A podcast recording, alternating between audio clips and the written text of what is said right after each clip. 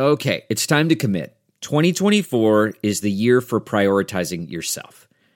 Begin your new smile journey with Byte, and you could start seeing results in just two to three weeks. Just order your at home impression kit today for only $14.95 at Byte.com. Byte clear liners are doctor directed and delivered to your door. Treatment costs thousands less than braces, plus, they offer financing options, accept eligible insurance, and you could pay with your HSA, FSA. Get 80% off your impression kit when you use code WONDERY at Byte.com. That's B-Y-T-E dot com. Start your confidence journey today with Byte. Pure Bracket Wisdom is brought to you by Pure Hoops Media. Here's the man who runs all the numbers and cracks the codes for bracket success, Ed Feng. There's no way you can predict uh, sports based upon mathematics. There's always there's always going to be an upset. There's always going to be a surprise. There always is every year. You can't quantify which of these guys are going to get nervous and which ones are not. It's March Madness. You can never predict what's going to happen. That's why it's the madness. Running numbers on March Madness takes the heart out of it.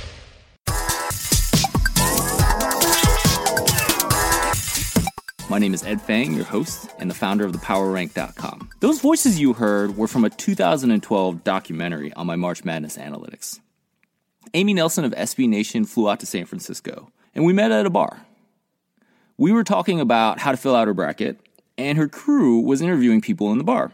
As they were coming to do a video on analytics, I think her crew was a little bit surprised to hear this feedback about how math couldn't predict the tournament. I was a little surprised too. I mean, this is San Francisco, a city at the forefront of technology. I really like the last guy best because the crew clearly made him say this statement again. Running numbers on March Madness takes the heart out of it. And you can see why th- these people thought that March Madness is not predictable. Just think back to 2018. The University of Maryland, Baltimore County, pulled off the unthinkable and beat Virginia. This was the first time a 16 had ever beaten a one seed. And they didn't just beat the one seed, they beat one of the tourney favorites. So on ESPN, 18.5% of brackets submitted to ESPN had Virginia to win the entire tournament. And that was the highest percentage. I've been waiting for a 16 to beat a 1 for forever. I even had a bet on it with my friend. So was I pumped to see it when it finally happened? No. I went to bed at halftime. UMBC and Virginia were tied, and I thought there was no chance that the upset was going to happen. I found out about it the next morning. And then I had to go to Adam Stanko's Twitter feed to figure out what had happened. Adam Stanko is part of the Pure Hoops Media Network, and you can catch him on the Catch and Shoot podcast. Upsets happen every year. With 32 games the first Thursday and Friday of the tournament, there's almost no way for there not to be these upsets. Let's assume that the favorite has a 90% chance to win each game. This means the underdog in these 32 games has a 10% chance to win, and you can figure out the expected number of upsets by taking the win probability and multiplying by the number of games. So in this case, you get 0.1 times 32. And this means that you would expect three upsets in those first two days of the tournament. Now, you see way more than three upsets every year, and that's because the lower seed often has a higher than 10% chance to win each game. The tournament has become March Madness simply because of the sheer number of games in the round of 64. But as the tournament progresses, the favorites tend to emerge. Since 1985, 41% of Final Four teams have been the one seed. And this is important for winning your pool, since the games later in the tournament earn you a lot more points than games earlier in the tournament. In the standard scoring system, the choice of champion earns you 32 points, compared to the single point you'll get for any game in the round of 64. The choice of champion is the most important one you're going to make in your bracket, and this is where analytics can help. Let me tell you about how I came about my methods for predicting the winner of the tournament.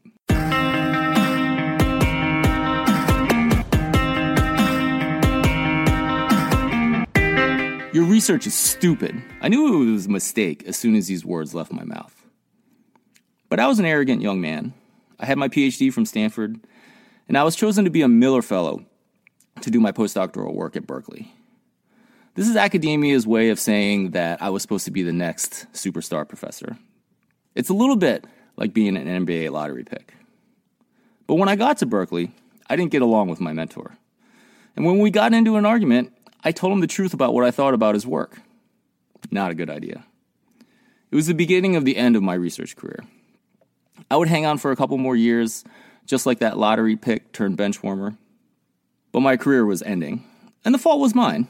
I was stubborn. I refused to play by the rules and write paper after paper. I wanted to be the first, and I wanted to write that perfect seminal paper. Luckily for me, when my research career was ending, I stumbled across a paper by the founders of Google. They had developed something called a PageRank algorithm, and it used the link structure of the web to determine which websites were the most important. It ranked these websites. I got excited about this because it was based on the same mathematics as my research, and I immediately saw the potential for it to rank sports teams and to make predictions for games. So I went and I did the work and I figured out how to incorporate margin of victory into this framework, this PageRank framework. And this new algorithm became a way for me to take margin of victory in games and adjust for strength of schedule. To see how this works, consider this year's Maryland team. They've been a very pleasant surprise this Big Ten season, even contending for the regular season title. But maybe we should have seen this coming. They hosted Virginia in a non conference game, and they lost by five points. So, in my system that takes margin of victory and accounts for strength of schedule, they get a lot of credit for hanging close with Virginia, one of the top three teams in the nation. Now, on the flip side, consider a team like Tennessee. They spent a number of weeks as number one in the AP poll. They had only lost one game. However, they were never able to crack the top three in my college basketball team rankings. And to understand why, consider two games. Tennessee played Alabama at home and only won by three, and this was a game in which they were favored by 13 points. Tennessee also went on the road to Vanderbilt, who is the worst team in the SEC by my numbers, and they only won by five. Now, if you have a system that only looks at wins and losses, Tennessee would get credit for that. But in my system, they actually get docked because they didn't perform up to what they were supposed to.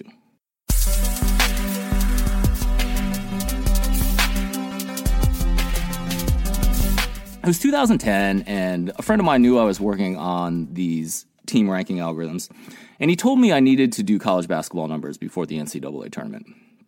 And I said, no, there's already this guy, Ken Pomeroy, out there. He does really good college basketball numbers. Really wasn't much of a point in doing that. He insisted, and I gave in and I calculated some college basketball numbers. Those college basketball numbers were far from perfect, but I had learned something from my failures in academia. You're never going to get anything done if you wait for perfection. I got those first college basketball rankings up in 2010, and it was clear my friend was right people were really interested in this. It's been almost a decade since those first numbers, and I've had the chance to go back and look at how well my algorithm predicts the outcome of the tournament. Since 2002, the higher ranked team by my pre tourney numbers has won 71.2% of games. But remember, you don't really care about all games. It's most important to get the champion right. So, how does my algorithm do for this? Before the tournament, I can take all the games that have happened and I do my team rankings. And then from these team rankings, you can calculate a win probability for each team.